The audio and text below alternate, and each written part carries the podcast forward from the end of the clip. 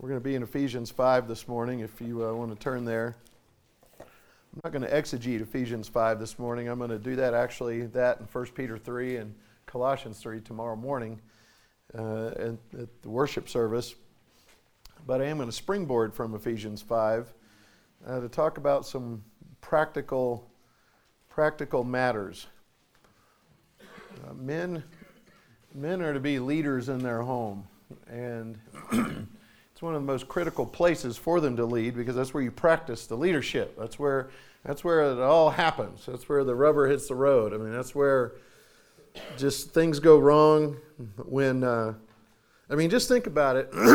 if you're if you're married, when you when you got married, you doubled the amount of sin in the home, right? I mean, it was you, and then you marry somebody, and it just doubles.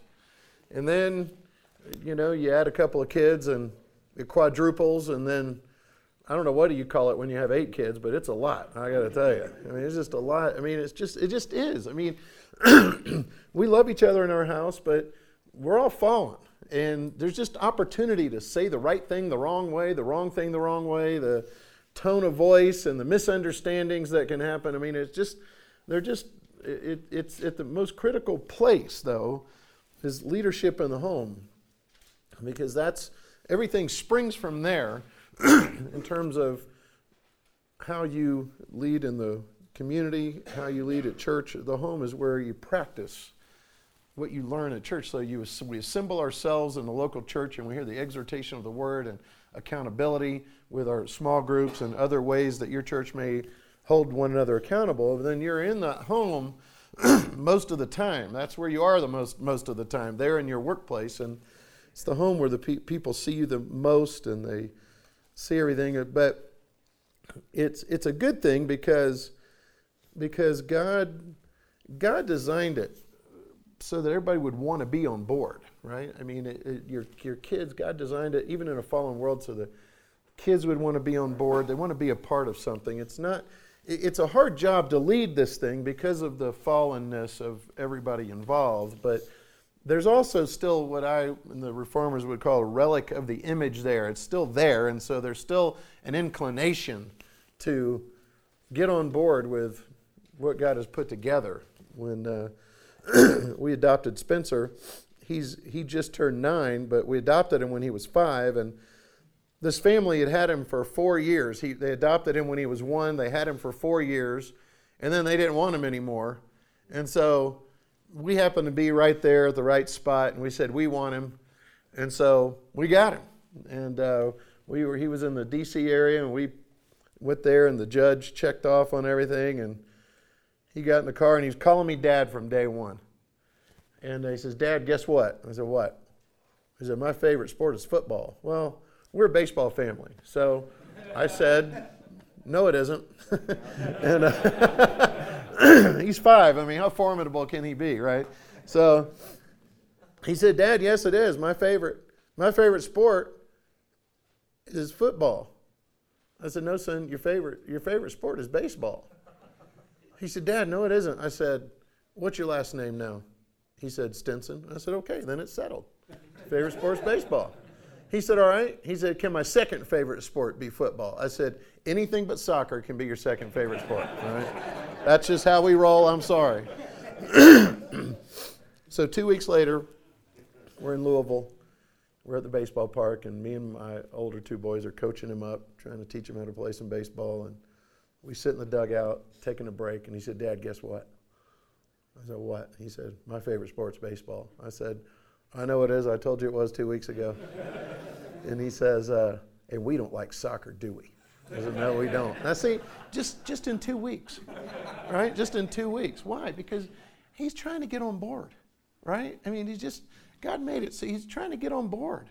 this, is, this is how this new family rolls. I'm to I'm going to try to get on board with him. We don't like soccer. We like baseball. What else we got? You know, we like bacon and eggs and whatever.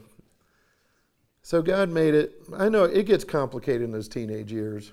It just does. They're trying to they're trying to become men and they they want to be men and they, they see what the world of men is like and they think they're ready and then and sometimes I think, you know, I look at my teenage boys and one minute I think, I think this kid could run a McDonald's. But then I think, one, then, then the next day I'm thinking, I don't know how he's going to make it through the day.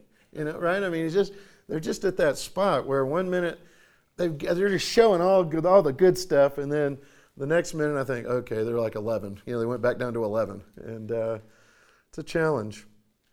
It's a challenge. We're going to talk this afternoon specifically about fatherhood and raising the next generation of men, but Ephesians 5 gives such a clear gives such clear instruction to men and, and wives Wives, submit to your own husbands as to the Lord, for the husband is head of the wife, even as Christ is head of the church, his body, and is himself its Savior.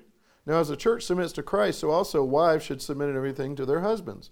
Husbands, love your wives as Christ loved the church and gave himself up for her, that he might sanctify her, having cleansed her by the washing of water with the word, so that he might present the church to himself in splendor, without spot or wrinkle or any such thing that she might be holy and without blemish.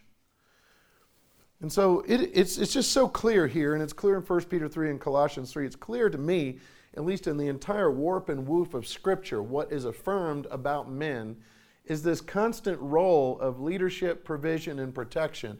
And it's got to be done in a particular way with particular care. You can't just do it however you want to, but God has given us a, a, responsibility, and the challenge is, is a lot of times we really don't know exactly what that looks like. And so, what I'd like to do this morning is give nine, nine areas where men should initiate in the home, nine ways, nine where, where men can lead like Paul is telling the Ephesians that men ought to lead. This is what it looks like. there are nine areas. And I want to be clear it doesn't mean that a, a, wife or a mom can't do any of these. It just means, in general, the man ought to be the one more regularly doing these things. Now, if you're not married, it doesn't matter. These are still just good leadership principles in terms of how men should lead. If you're if you're not even old enough to be married, it doesn't matter because these are still principles that you need to be aware of. I wish I knew before I got married, all sorts of things I found out after I got married, right? I mean, just probably every man in here thinks that way. I wish I had a lot of good people in my life giving me a lot of good things, but there's a whole lot I didn't know. And so the more you can get before that time, the better. And the odds are, if you're single, the odds are you probably are going to be married. That's just the pattern of Scripture. That's the pattern of all of life. I do affirm and believe that the Bible teaches uh, the permanent gift of singleness and some people have it. I don't think it's super common, but it is there.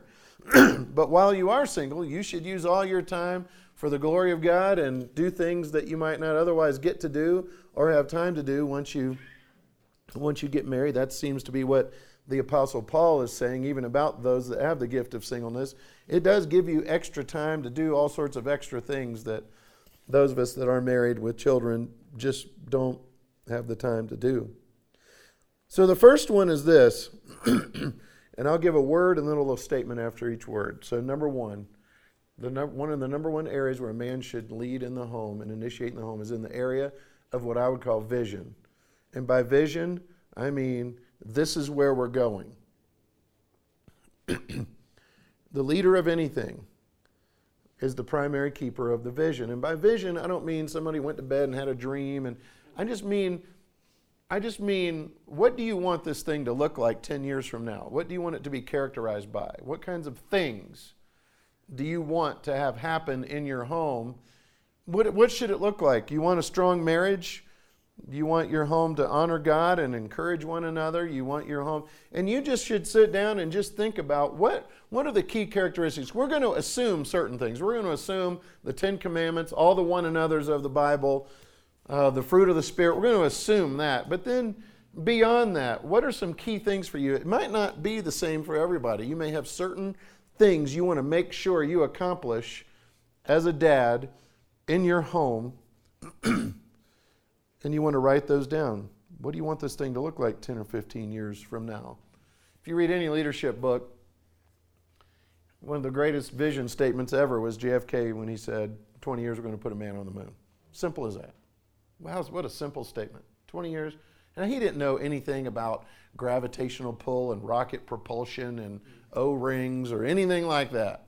That comes later. But the vision was in 20 years, there's going to be somebody on that moon. And so it's important to sit down and think about this. I would suggest, just as a man, you think about this for your personal life. What, what, where, where do I see myself in 15 or 20 years? And it's just a way for you to get before the Lord and see if God would give you any wisdom in this area. You, everybody should have some kind of a plan. Hold on to it loosely because God has a way of changing all of our plans. But have a plan, and that's the vision. One of the things we decided early on was we knew we were wanting to have a lot of children. We knew we wanted to adopt. We always had thought we would have a large family, and so this wasn't a surprise to us. And uh, we have just kept on with the with that plan. but one of the things we both hated that we'd seen in other families and even in our own is all the sibling rivalry, all this contention. We just didn't believe it had to be that way. And so we sat down and wrote down, we will not, we will do everything we can to eliminate sibling rivalry and jealousy between siblings. And what we discovered over the years is that what a lot of families do is, is kind of counterproductive. Because what a lot of families do to eliminate sibling rivalry and jealousy is they just try to equal everything out. So they get a pair of new shoes for this kid, get them for that kid. Candy bar in the mall, kid's kid gets a candy bar at the store, that one gets a candy bar. And what the parents think they're doing is eliminating the opportunity of covetousness and jealousy. So, what would they have to be jealous about? What would they have to be arguing about? What would they have to be in contention about? the problem is, what that begins to do in a child is create a sense of entitlement. So now, when this kid gets a candy bar, this kid expects that they're going to get one and that they're entitled to it. And you know what that is? The exact definition of covetousness. What a parent is doing is actually cultivating covetousness in their children by doing that because that's what covetous, covetousness is. You get a really nice car, and I, before the Lord, believe I'm entitled to that same kind of car. That's called coveting. I'm, I'm entitled to it. And we do that, and we actually cultivate it in our children, and we create more rivalry, not less. We in our home learned early on to create intentionally moments of inequity on purpose. Now, it's easy to do with eight children now because I can't even afford equity, right? I mean, if, if, your, if your toes are not sticking out of your shoes, you're just not getting a new pair. I'm sorry, right? So I'll, I'll bring home a gift. Excuse me.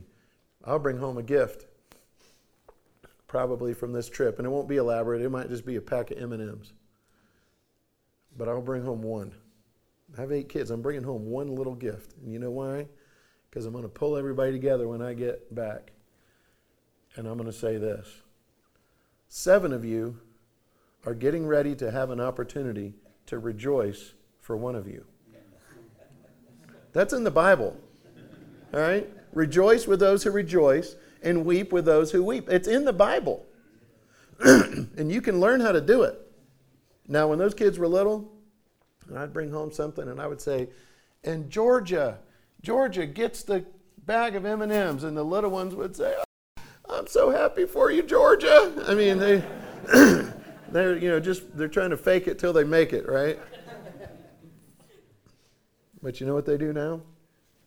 They've learned to rejoice. You, you understand, you understand that if two of you in this room go for the same job and you do it both honorably and with all the best intentions and all the right ways, and one of you gets the job and the other one doesn't, the one of you that didn't get the job, you're really supposed to rejoice for the guy who did get it. And the one who did get it, you're really supposed to kind of weep with the guy who didn't get it. You don't say, I knew I was going to get it, right? I mean, you just, and the other guy that didn't get it doesn't say, You don't deserve it. You don't, I mean, you don't. That's the body of Christ. and there's not supposed to be rivalry and jealousy in the body of Christ. I, I drive up to my church parking lot, and uh, there are people there driving some really nice cars, really nice cars. And I'm driving up, I drive a 12 passenger church van, right? I mean, they're, they're driving BMWs and everything else. I drive up in a loaf of bread on wheels. That's what I drive. the most uncool car a man can drive.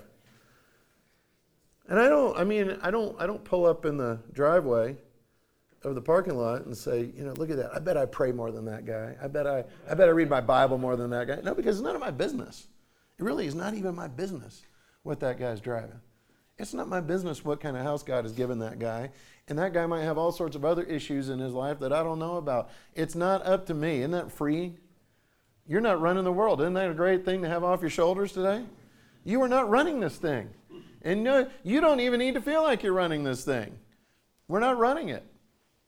And so God is sovereign and He's sovereign over the picture, but you should you should have a picture. What what do you want this thing to look like? That's that's that's actually a fun thing to dream about. What what should this look like 10 or 15 years from now?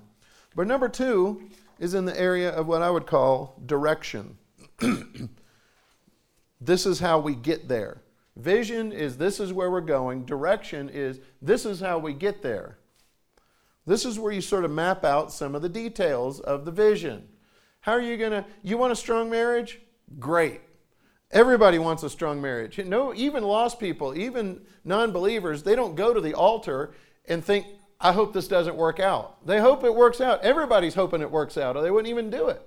So they're hopeful. They want a good marriage. They have high hopes, but what most people don't do is put things into place to help them cultivate the strong marriage. This is, this is where a lot, of, a lot of men fail. They have a lot of ideas, but they won't write down how are we going to do this? You want a strong marriage? Then what are you going to do? Well, maybe you'll just write a few things down. Like my wife and I, we try to go out on a date night once a week without the kids. That's important. It's important to demonstrate to my children that there's one relationship in the home is more important than any other, and that's the relationship I have with my wife. And I regularly tell them all the time, I love your mother more than you. Now, you're a close second. That's what I tell them. You're a real close second. Now, what do you think they do when I do that? Do you think they run up into their bedrooms and curl up in the fetal position and have a low self esteem and they're worried that I, I don't love them as much as I love their mother? No, they love it. You know why? Because it's one of their barometers of whether or not everything's okay with the world, especially the little kids. What's a little kid doing? Is he uh, watching the news and reading the Wall Street Journal? I don't think so. How does he know if the world is okay? The only way he knows is if he thinks everything's okay with his mom and dad. and so I, when my wife and I go out, because I'm communicating something to her too, that this is the most important relationship in the whole house. And I treat it that way. And I make sure she feels it and knows it. And every woman has a different way that she feels it and knows it, right? You just have to figure out which that way is for your wife. but I'll pull all the kids together, say, We're going out. Where are we going? Oh, we aren't going anywhere. Your mother and I are going somewhere. And we're going to have a lot of fun. You know why? Why? Because y'all aren't coming. That's why. We had fun before you got here. We're going to have fun while you're here because I plan on having fun after you're gone. And that better be sooner rather than later. I got to tell you folks, you're not going to be playing Xbox in my basement when you're 30 years old, all right? So get in, get your stuff, and get out and go have your own family and do it however you want to do it. so we have a date night. We go off for two or three nights, two or three times a year without the kids. And it's not, we don't have to go out of the country. Sometimes we go as close as an hour and a half north to Indianapolis, get a cheap hotel, and just hang out, eat at a couple restaurants, walk around. Just we're just gone. The, the beauty of it is, I, I, I could go to Lexington, which is 50 minutes away, and there's nothing there except University of Kentucky, which means there's nothing there. Okay, and so uh, it doesn't matter. We're out of town cheap hotel. We walk around, hold hands, eat some ice cream, go to dinner. It's just the two of us, though. It's not complicated. I love to hunt, and hunting has to be passed down. I mean, for most people, you don't just go to the store and buy a gun and say, oh, I'm going to go shoot something, right? I mean, somebody has to show you kind of how to do it and what the, what the, the skill in it, and the, it's just handed down. And so, I've always wanted my boys to enjoy the, the art of hunting. So what do I do? Just give them a gun when they're 18 and say, go do it? No. No, definitely not. Yeah. No. We started when they were when they were three years old, just watching deer. no gun. You just start, and it's showing them what a track looks like, and how do you tell which direction it's going, and that might not be your thing, but whatever your thing is, you don't have to do that. Whatever your thing is, you might you might have a skill. Some of you are just good with your hands.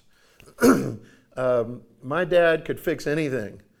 I, I had what I would call a mechanical bypass at some point in my life. I, I don't understand it. I, I don't. And my dad could fix anything, anything. He still can. And that's why I keep inviting him over to the house from Florida. You know, hey, we'd really love to see you. And uh, by the way, so whatever your thing, you, you might be a good mechanic, you might be good at something else, you might have a hobby that's very, just whatever it is, though, whatever you're going to pass along, pass it along.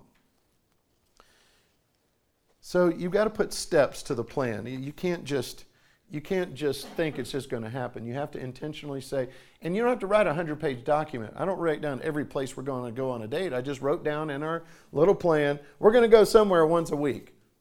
That's it. and some other things. All right, number three. So we have vision, direction. Number three is instruction. Let me show you how. Instruction. Let me show you how. Now, this is where you prepare everybody for obstacles. So it doesn't matter what you're leading. If, you, you're not married, just whatever you're leading, because of the fall, there are going to be obstacles into your plan. You're going to have a plan, you're going to have direction, you've got it all mapped out. And lo and behold, you're going to be reminded every day of this thing that there's a fall and there are obstacles, and you are working by the sweat of your brow, and there are thorns and thistles in the garden you're trying to plow. and so I'm trying to let my family know that I'm not just giving the vision and the direction and then pulling out and just watching them operate. I'm going to be in there with them, trying to prepare them for the obstacles that they're going to face. And by the way I do that is by rehearsing scenarios that may happen. All sorts of things, not just, hey, what happens if a guy comes in a ice cream truck and tells you to get in the truck? I mean, that's kind of 101. That you're supposed to teach your kids what to do with a stranger and all that. But I mean, all sorts of life decisions. What happens? What happens if you're in a situation? Uh, we've been working on this since the boys were little, because they have sisters, and there could be something. Something could go down somewhere. What happens if you're somewhere and somebody's bothering one of your sisters? What do you do? I mean, if you if you thought if you think about it ahead of time, you already sort of have the upper hand because you don't have to make an impulsive decision. The more scenarios you rehearse, in your mind and plan ahead for, the, the less, the more prepared you are in the moment of crisis. And that's true for everything. In fact, I just read uh, an article about people who survive big tragedies that they shouldn't have survived, plane wrecks and other things. And it's, it's, they, these people all have one thing in common. They thought about it ahead of time. What would happen? They just thought, hey, if this plane wrecks, this is what I'm going to do. That was all they thought. They don't dwell on it. They're not worriers. These people are not worriers and fretful people. They just plan. And they'll be in a restaurant and they'll say, What happens if somebody comes in here with a gun? They just thought it through. and so that's what they all have in common. And we're not, I'm not worried about a ghost around every corner, okay? So I'm not making our kids scared, but I do want them to be prepared. What happens if you go to ballet rehearsal today, Georgia? What happens if you go there and two or three of the girls come to you and say, hey, we're going to ignore Susie all day today. Why don't you do that with us? Because I know I'm being recorded here, but girls can be mean, all right? Girls can be meaner than boys. Boys can get into it, and there can even be blood involved. And five minutes later, they're back shooting hoops and they're back into it, right? It just, it's over. Girls can be really mean. And they do stuff. Let's just ignore Susie all day today. Why don't we do that? What are you going to do if that happens? What are you going to do if your kid does something to another kid? Because those of you that have little kids, let me just prepare you something. Your kid is going to bite somebody in the nursery. Okay? They're just going to do it. Sorry. And, and, and, and your kid's going to get accused of doing something that you don't even think he did or she did, but they're going to get accused of doing something. So we've rehearsed a, a, scenario that has worked every single time for us. We're married 23 years, have a bunch of kids, and they've done something to somebody. All of them have. We say this we get a phone call. Your, your boy bit my perfect little boy in nursery and he bit him. Here's what we say Thank you for bringing this to our attention. Fisher is the one that typically would do it, but Fisher is capable of that and much worse. And that is true for every one of your kids. I don't want to bust your bubble, but they're, they're capable of whatever they are accused of, biblically speaking, they're capable of much worse. Now, we're all praying, we don't see that side of them, right? But they are capable, so it's all true. Fisher is capable of this and much worse. If you'll give me a few minutes so I can talk to Fisher, I will call you right back and I give you my word. We're going to do whatever we need to do to make this right. Every bit of that's true. And sometimes the parent was right. Fisher did it. Sometimes the parent was wrong and their kid lied. And what we did was ward off any major arguments. Churches can split over something like that, right? I mean, it's just you can get mad, and before you know it, somebody's you're a bad parent. Well, you're a bad parent. You're you're you know, and your mother is a bad you know, and you start talking about somebody's mother, and it's over, right? And then all of a sudden you've got problems. so preparation ahead of time instruction. Let me, let me show you how we're going to do this. Let me show you how we're going to accomplish this. And it's inspiring for the leader. My wife certainly is no child, but she does appreciate, even she and I, rehearsing what, what would happen if this happened? What would you do if this happened? And over the years, we've been able to cover quite a few scenarios, and it's put everybody at ease because sometimes I'm wrong we'll rehearse about how one of my kids is going to share the gospel with another kid and you know i'm a professor so i think i got it all figured out so i'll say and all right you're going to say this and then he's going to say that and then you say this and then you really got him right here right and then gunner will come back and say he didn't say that at all oh man uh, you know all right, i got to go back over but either way it just gives everybody confidence that it's it's leader authorized scenarios. We're just, they, they feel confident in a lot of scenarios because we've already rehearsed them. Number four is imitation. Watch me. Watch what I do. this is Paul saying, this is as, as the Apostle Paul said, inasmuch as much as I follow Christ, follow me. So you're not telling your children or anybody in your home, I'm perfect, but what you're saying is, I'm not asking you to do something that I'm unwilling to do myself. That's at the heart of leadership. In fact, do as I say and not as I do is failed leadership. It's, it's hypocrisy. And I, those of you that have children know kids are professional hypocrisy detectors. I mean, and they don't even mean to be. They just think in such black and white. And you've, you've given them right and wrong. And then when they see right and wrong and they see wrong, it just gets highlighted in their mind. I don't know how many of you have ever played this game, uh, Settlers of Catan. Anybody know this game? All right, it's a really fun game. I, we love to play it. And everybody in our house is competitive. Everybody, all the way down to sweet little eight year old Willa who has a big smile I mean, it doesn't matter what we're playing. Candyland, she'll say, I'm getting ready to put the smackdown on you, Dad. And okay, you go for it, but you're not beating me in Candyland, I'll tell you that. and I don't let them win on purpose. Uh, we just, we're just going at it. So when we play, when the Olders and I play, we are playing. And we play Settlers, Settlers of Catan. And I remember one time I, I was trading an ore or something for a wheat, and I gave it to Georgia. And then I took it back. I said, No, no, no. I'm not doing that. I made a mistake. She said, Well, you have to do it. It's a rule. Okay, let me tell you something. You call that on me, I'm getting the box top out. If there are written instructions, I'm getting all the instructions out. I'm finding that rule. so I start flipping, and she says, No, it's not in the rule book. oh, really? Yeah. I said, So what? You and your brothers got together? She said, It's a family rule. I said, Okay, I'm game. What's the family rule? she says, the family rule that we have that says, let your yes be yes and your no be no. That's all right. Well, how about you're going to bed early? How do you like that? huh? Who you think's preparing all these meals for you? You think, uh, no, I didn't do that because uh, she was she wasn't rude or disrespectful. She just it just got hung up in her grid. I, I said something and then did another.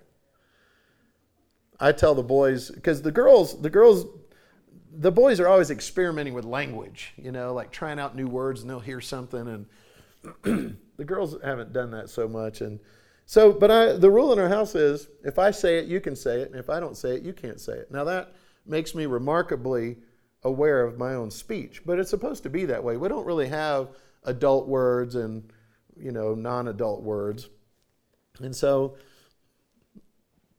uh, we, uh, so we have some words we don't use, and the obvious ones, but then there are others that, uh, like we don't call people stupid. I, I, don't know why. It's not in the Bible anywhere. It just, I don't like it. And uh, I, I do think it's kind of an insult to that person as someone in the image of God that God made them and not everybody has the same amount of brains. You know that, right? I mean, and, and, and it's not, that's why I keep telling my kids, you don't, you don't get to choose how many brains you got. You can choose like how hard you, a worker you are and all sorts of other things you do get to choose. But, you know, sometimes you just got what you got. And uh, so we don't call people stupid. but every now and then, somebody will pull out in front of me and there's just not a better word in the English language than that word. And the worst part is I'm never alone. Isn't that the case with you? I'm never alone when these things, when these moments happen in my life, and I've got, you know, 16 ears in the back of that church van listening to me call somebody stupid. So what do I do then? Well, then I model what do you do when you mess up? Because I've never said to them, I'm not going to mess up. Watch me. I've said just, I'll show you. Now I model the apology. I show them what to do. How do you make it right when you mess up? Because you guys are going to do this too. So I say, I'm sorry I said that. I, we've agreed we're not going to call people stupid. I'm going to try real hard not to do that again. Will you guys forgive me? Yeah, Dad, we forgive you, and we move on. But it's still watch me. Still keep your eye on me. I'll, I'll show you what to do the right way. And then when I mess up, I'll show you how to make that right. But either way, if, if you can't be that kind of a leader, you're, you're going to disrupt the, the souls of the people you're trying to lead because it is just sheer hypocrisy. And what a lot of men sometimes think is, well, if I apologize to my kids or even my wife, then it's going to make me look weak in their eyes. No, it's actually the opposite. Don't ever think that. It's actually the opposite. Uh, it, it builds confidence, even if it's people you work for, I mean, that work for you. Uh, you're not married, you're, you know, people that work around you, an apology is powerful. Powerful. Acknowledgement that I was wrong is powerful. and the unwillingness to do it actually breeds bitterness and contempt in the hearts of the people you're trying to lead because they see it. They see it. They see it clearer than you. That's why James says anybody that comes to the Word of God and walks away the same way he came is like a man who looks in the mirror and just in, in his, he, James doesn't say this, but the implication is his, his hair is unkempt, his face, I mean, he's all, he's a train wreck. And he looks at the mirror and says, yeah, I'm good to go. And then turns around and walks away. Deceiving whom? Himself. Not everybody else, because everybody else can see it plain as day. James is very emphatic. You're only deceiving yourself when you do that. And so when we fail to acknowledge our wrong to the folks that we've wronged, we're not deceiving them. They just saw it happen. They just saw you do it. Who are you deceiving? Yourself. So don't do that. But imitation, it's, it's, it's powerful. it's powerful. Certainly, our wives are going to need to display godly, consistent character as well. But a man, as the leader, has to be the initiator. He's got to be doing it himself my dad, my dad, when I was younger, he taught me not to be scared of things, and here's how he did it. I was little. We lived, we lived in the middle of nowhere, in the middle of nowhere, orange groves, and it was dark. There weren't street lights, and there were just noises, noises. I'd be in my bedroom, I'd hear a noise. Now my dad, as I said yesterday, was a lineman for the power company. He worked really hard and got really tired, and so sleep is important for this man. And I would go in there and I would say, Dad, somebody's out there. I know it, somebody's out there. now he could have said, Son, get in your bed. But and he could have, and that would have been okay, but he didn't do that. He would get up in the middle of the night. Now he's in a dead sleep. He'd get up in the middle of the night and we'd go out there. Like he'd open the door and we'd walk out there. I'm like, this guy's crazy. Somebody's out here. This guy's crazy. He just knew there was. Now, I don't know how he knew that even one time I wouldn't be right, right? I mean, like, surely out of the 50 times I did it, one time. But he just knew there ain't anything out there. And he would take me out there. And all he's saying is, son, come out here. I'm going to come out here with you. And you're going to come with me, and I'm going to show you myself. There is nothing out here for you to be scared of. Now, that had, a, that had an effect on my life. I got to tell you, even today, I, if, if you see me scared, you better run because something bad is bad about to happen. I mean, I just, it just doesn't bother me. Stuff doesn't bother me. And, and uh, I, he didn't even know he was doing that. Do you know what I'm saying? He didn't, he didn't think, man, when this guy's 40, he's going to be fearless he just he just that's just how he did it. I remember a kid spent the night with me one time. we heard a noise. He said, "You better go in there and get your dad." I said, "Do you want to go out there and see what that is?" He said, "No." I said, "Then you don't wake that man up in there because you wake him up." So I don't care. You can cry yourself to sleep tonight for all I care. We're just not going out there. That, that's where we'll be in about five minutes.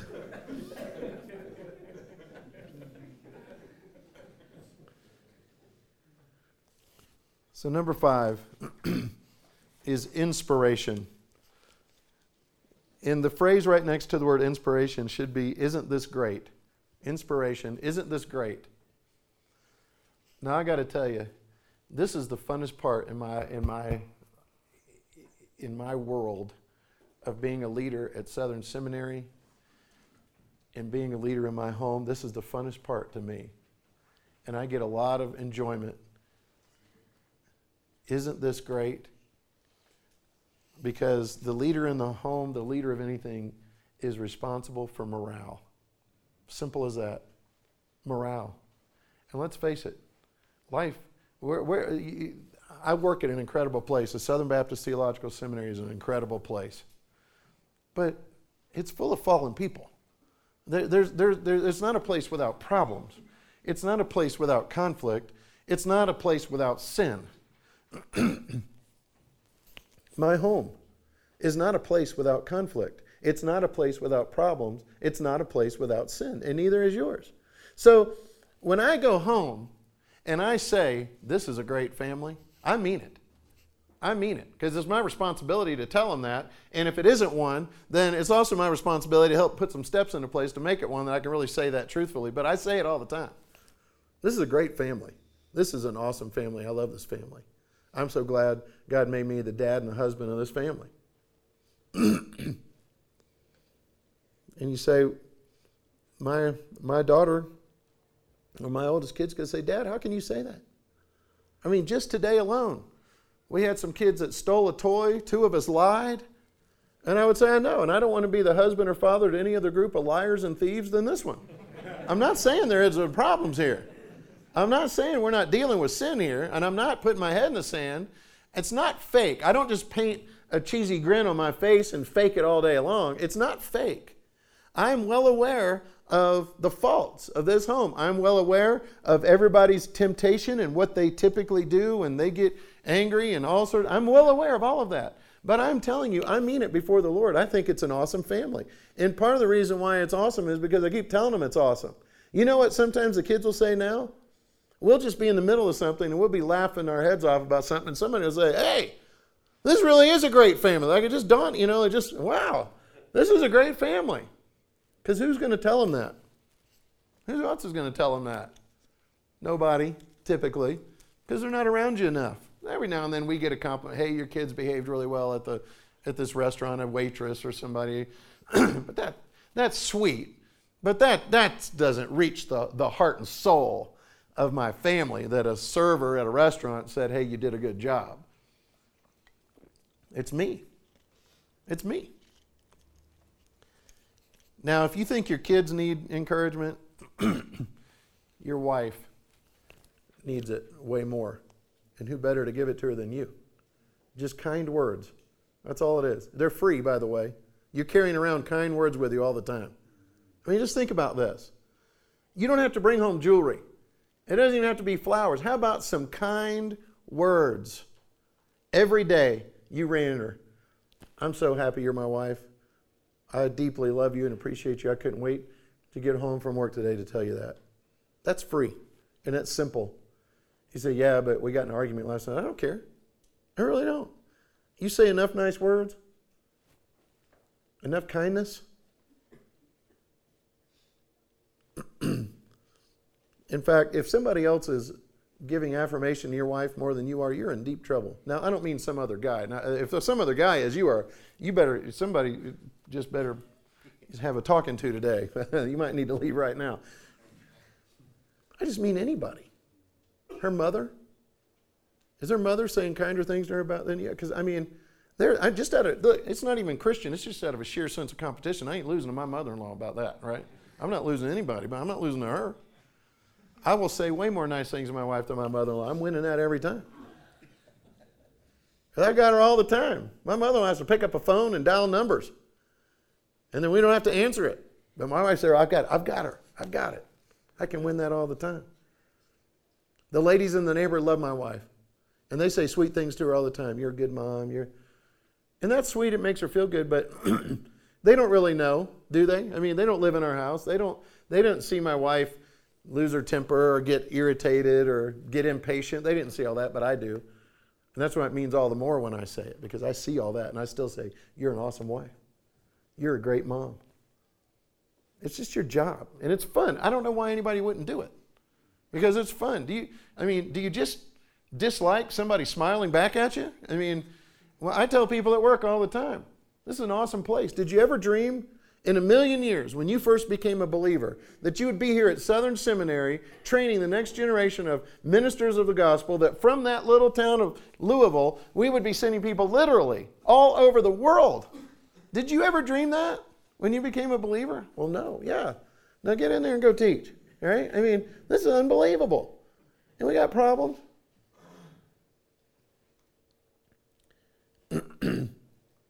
number six is connected to number five. Number six is what I would call affirmation. You're doing great. This is individual. Individual. Group is one thing. You can stand in front of a group and say, This team is awesome. Then what you have to do is number six, affirmation. You're doing great. Is go back because the key to morale is individual affirmation. You got to go to individuals and say, You're doing a great job. I, I will pull my kids aside and say, Hey, you're doing a great job. Doing what? Being my kid. You're just doing a good job being my kid. I've told them on multiple occasions when your mother and I, before we had children, when we were thinking about children, we thought it was going to be awesome, but it's way better than we even thought it was going to be. This has been great.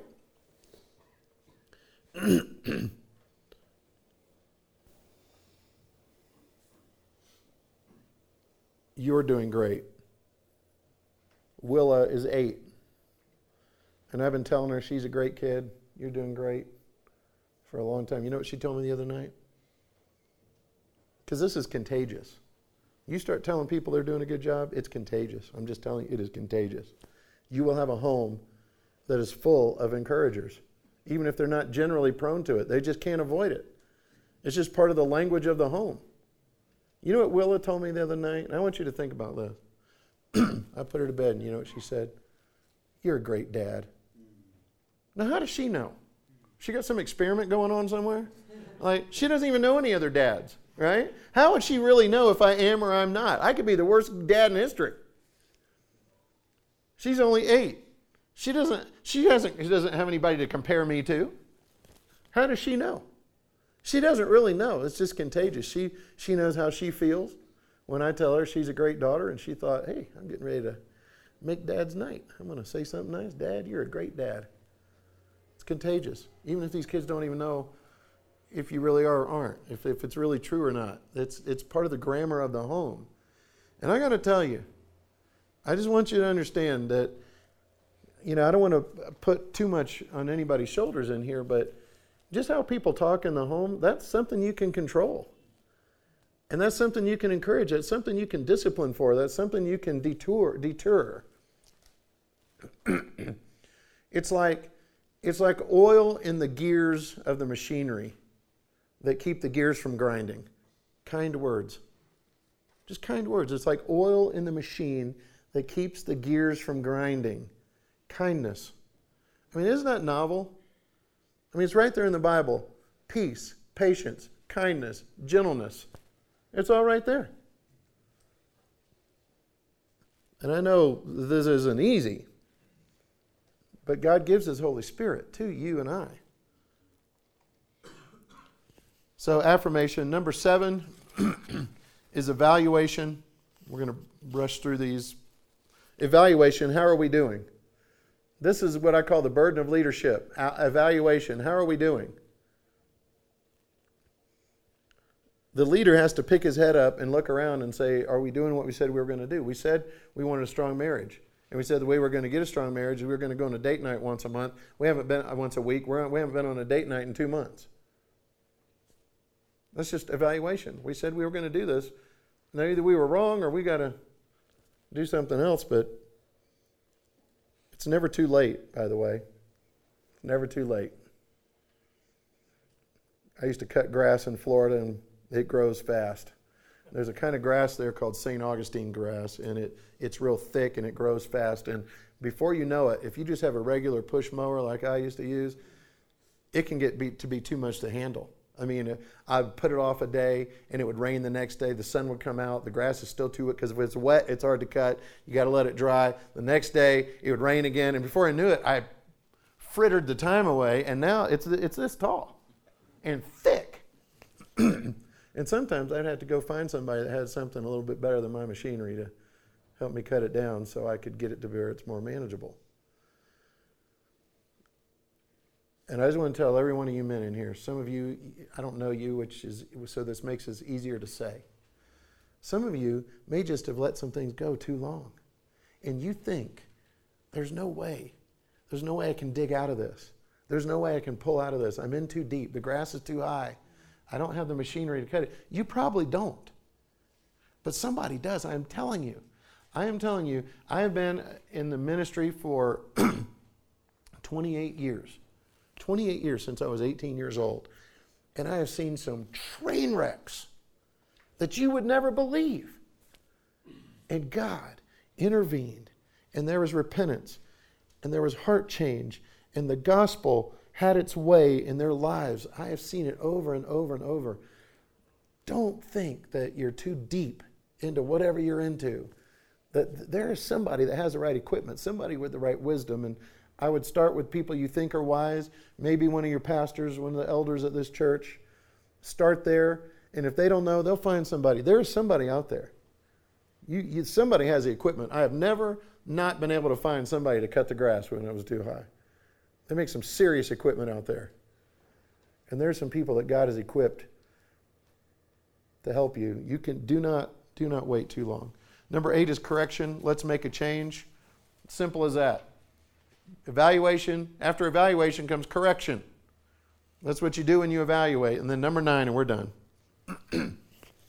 so, correction, let's make a change. And then number nine is protection and provision. I'll take care of you. I'll take care of you. And this is just the overarching sentiment of leading. And it's expressed with great humility and full knowledge that I really can't keep harm from happening to my children. I can't, I can't stop cancer from coming into my home. I can't stop a drunk driver from running into a member of my family. And they know that. That when I say I'm, I'm going to take care of you, I'm not saying I'm going to prevent, I can't even prevent the common cold. I'm not saying that nothing bad is ever going to happen in this family. All I'm saying is when it does, I'm going to be here. I'm not, I'm not leaving you. I'm, gonna, I'm not going to leave you high and dry. I'm going to, I'm going to double down. I'm going to dig in. I'm going to, we're going to work hard at this thing, and I'm going to be here. I'm not going anywhere. Because fathers die, husbands lose their jobs, tragedy comes into the lives of children like cancer and sickness and other things. That's not, that's not in play here. What is in play is my commitment to them. And I've learned over the years to express it as often as I can, as often as I think, and I'm not going anywhere. I tell my wife all the time, I'm not going anywhere. I tell the kids all that, because the more you say it, just the, the more you're committed to it, right? I mean, I've told those kids a thousand times, more.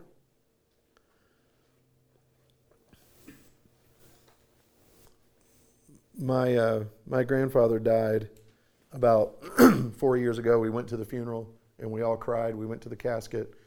He was 89 and he had been getting sick, and we saw it coming.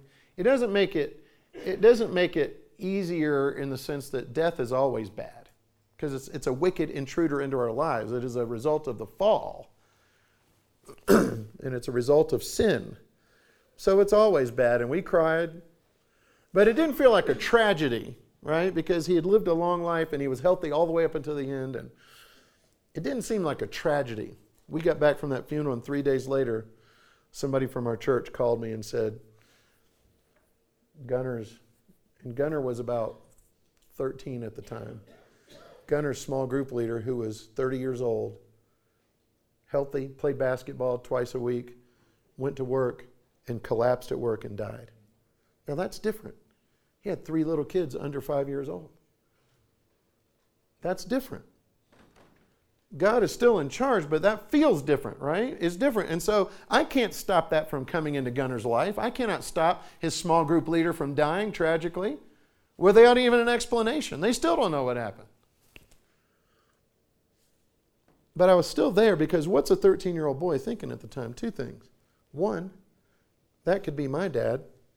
And two, is God good? See, he wasn't asking, Is God good at my grandfather's funeral because it didn't feel tragic. But this guy is leaving behind three little children and a wife and, and all sorts of things undone. And so, what's my role in protection and provision? It's not to remove that from his life, but it's to walk it through and to still help protect him and protect his soul from bitterness and anger and resentment and to coach him through. God is good. He never does a wrong thing, He never does a bad thing. And this is painful. And those children are experiencing pain, and that wife is experiencing pain, but God is good, and He will work this together. and so, it's I will spend the last drop of energy and love and life taking care of you, and I can be counted on by God's grace. That's kind of the overarching sentiment. So there you have it. Nine, nine areas where a man should and could initiate in the home, as what I would call a matter of application of Ephesians, Ephesians five. So, thanks for being here, and I'll uh, pray for us, and uh, then we'll have one more, one more song. Father. We know that the Apostle Paul prayed for courage, and so I pray for courage and uh, pray as the disciples prayed, Lord, we have faith, increase our faith. We, we pray that we would be trusting in you, depending upon you, acknowledging your goodness and faithfulness in our life, acknowledging our frailty before you, but we know in our weakness you're made strong, and so we acknowledge our weakness and we, we pray that you would demonstrate yourself to be strong in our lives and that uh, people would see our good works and glorify you, our Father who is in heaven, in Jesus Christ. It's in His name we pray. Amen.